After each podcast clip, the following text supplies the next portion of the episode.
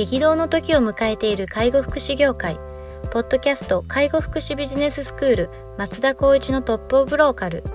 大手外資系アパレル会社のトップセールスマンから介護福祉事業経営者に転身した松田光一がこれからの介護福祉経営に求められるものについてお伝えしていきます。既存事業がうまくいかなくなってきた。今後の事業展開が不安などのお悩みを抱えている経営者の方。異業種から介護福祉業界への参入を考えている経営者の方。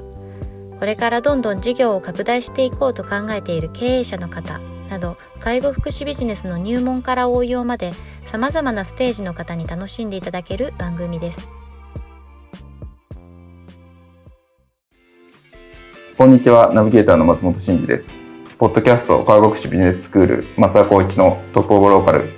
トップオブローカルとは介護福祉事業において地域に密着し地域に愛されることで地域のナンバーワンになることです。松田さん本日よろしくお願いします。よろしくお願いします。はい。今日はですね、えーと、年内最終回というところで、えーと、2021年を振り返ってというテーマでお届けできればというふうに思っております。はい。まあ、あっという間の1年でしたけれども今年振り返ってどうでしょうか松田さん。そうですね、まあ、コロナも2年目、まあ、2年目です、ね、3年目みたいに入っちゃうかもしれないですけど、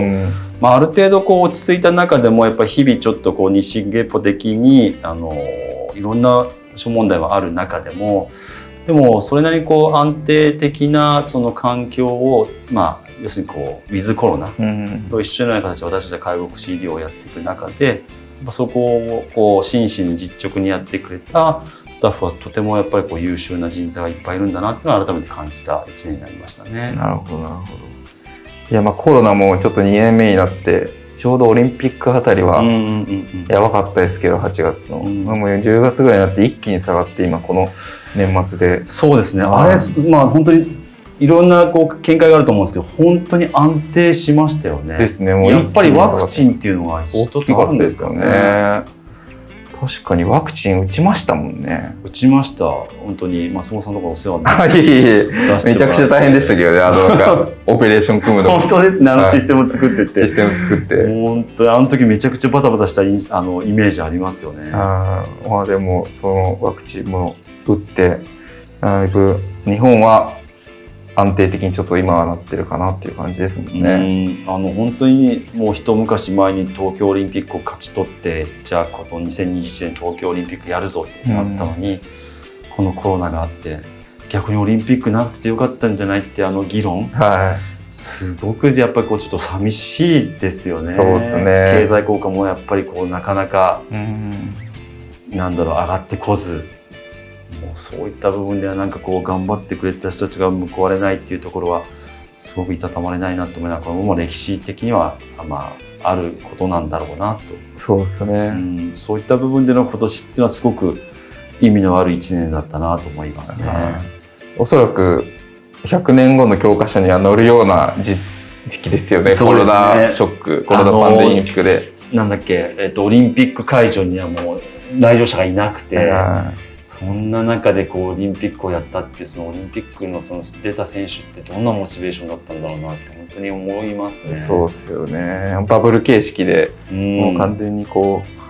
う人も入れずにって感じでしたもんね。うんまあ振り返るとまあいろいろありましたけど。なんかコロナの収束とともに自分の気持ちもちょっと落ち着いたかなみたいな。そうですね。真ん中でやっぱこう時間が解決するって言いますけど、なんかこう慣れ親しみはしないですけど、慣れてきた感覚はすごくあるなと、ね、そうですね。まあコロナもだいぶ、まあ日本はちょっとこう小康状態にあるので、うん、また新しいなんか変異株がちょっと出てきてるっていう話もありますけど、うん、まあちょっとこう落ち着いた年末を迎えれそうだなっていう感じではありますもんね。そうですね。うん、いやこれはでもまあ2021年ですけれども、うん、2020年からずっとコロナが続いて、まあ、ウィズコロナでっていう感じですけど事業的にはどうでしたか？この今年は。そうですねもう自分たちの会社のサービスでいくと新しく4月から訪問看護をスタートして、はいはい、まあ、小児特化という形で順調な、まあ、あのいいスタッフがみんな入ってくれたおかげもあって順調なスタートを切ってすごく認知も高めていってかつまあ私たちはあのドミナント戦略といって、まあ、地域に根付いた形でサービスをやっぱ多角的にやったっていうのがあってシナジー効果もあって。あそうですよね。結構シナジーがいろんな意味で出てましたもんね。そうですね。ご家族にとってすごく認知された1年だったなと思うのとあとまあ10月にえっと、初めて就労支援 B 型事業所というところでコーンチョコレートさんにお世話になりながら、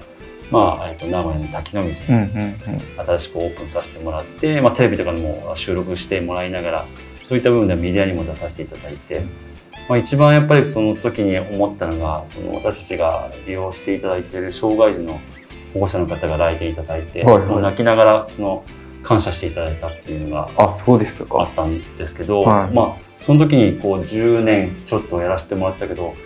初めてなんかこう人のためにやってることをまあ進めていけてるのかなというような実感もあってよりそのいつものキーワードであるこう困りごとを解消していくそういった部分の要望をちゃんと聞きながらそういったサービスを困っている方々に提供できたらなっていう思いはちょっと改めて、えーと、軸が固まったというかなるほど、ね、そういった1年になりましたね。確かに振り返れば奉還やって就労支援やってっていう感じで今までにないこう事業をちょっとチャレンジした年ではありますよね。そうですね。やっぱりその法人として、まあ、地域に根付いた形でいろんなサービスをこう具現化しながら困った方々への提供ができるってもあるんですけど、やっぱりその介護保険制度だったりとか障害福祉総合サービスだったりとかすると公費って部分に頼るようなサービスはもちろん必要な部分ですけど、公費に頼らないようなサービスっていうのもやっぱりちょっと着目していきたいなっていうところもあって今回はクオンチョコレートの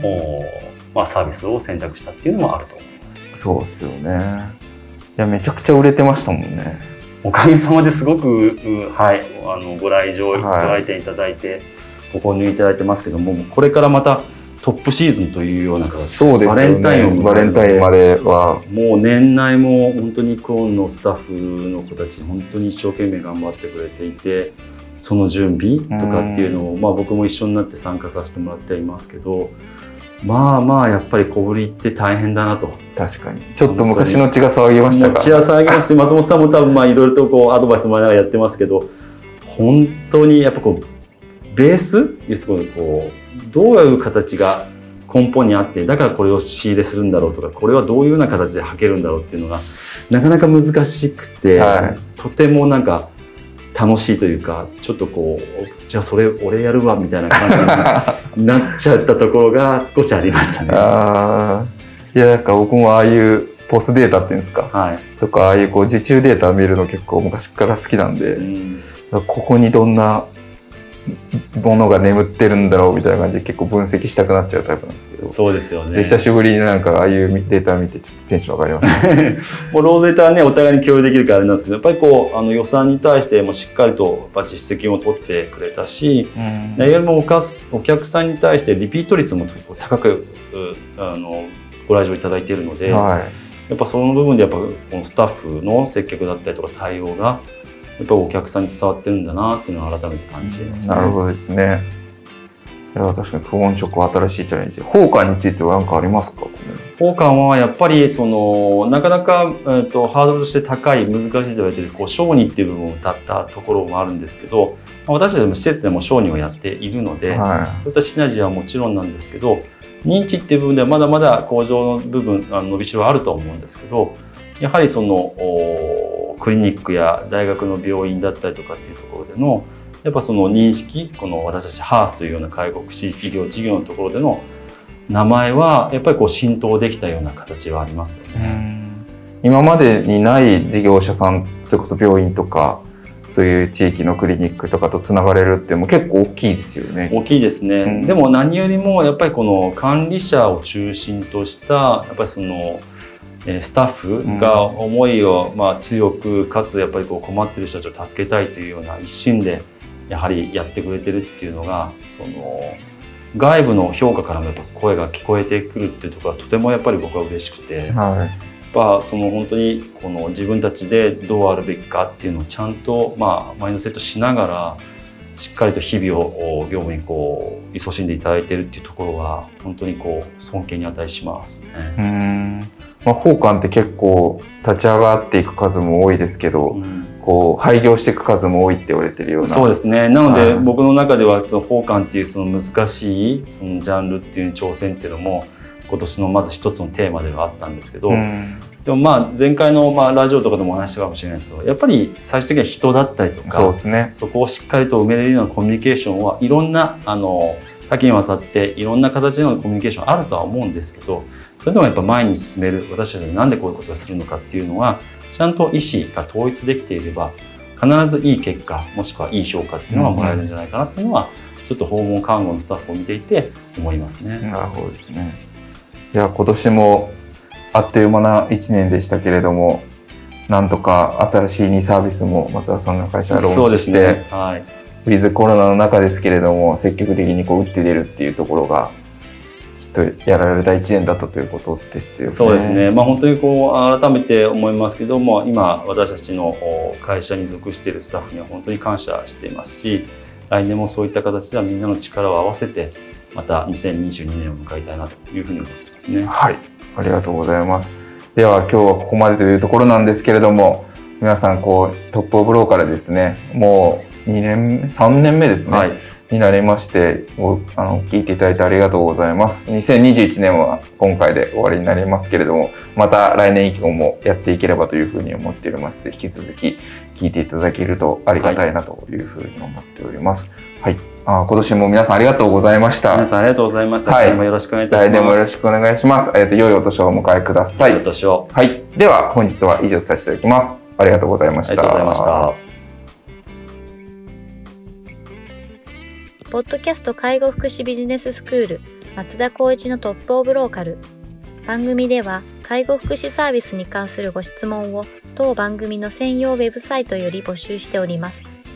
番組 URL よりサイトへアクセスし質問のバナーから所定のフォームへ入力の上送信をお願いします。URL は http コロンスラッシュスラッシュ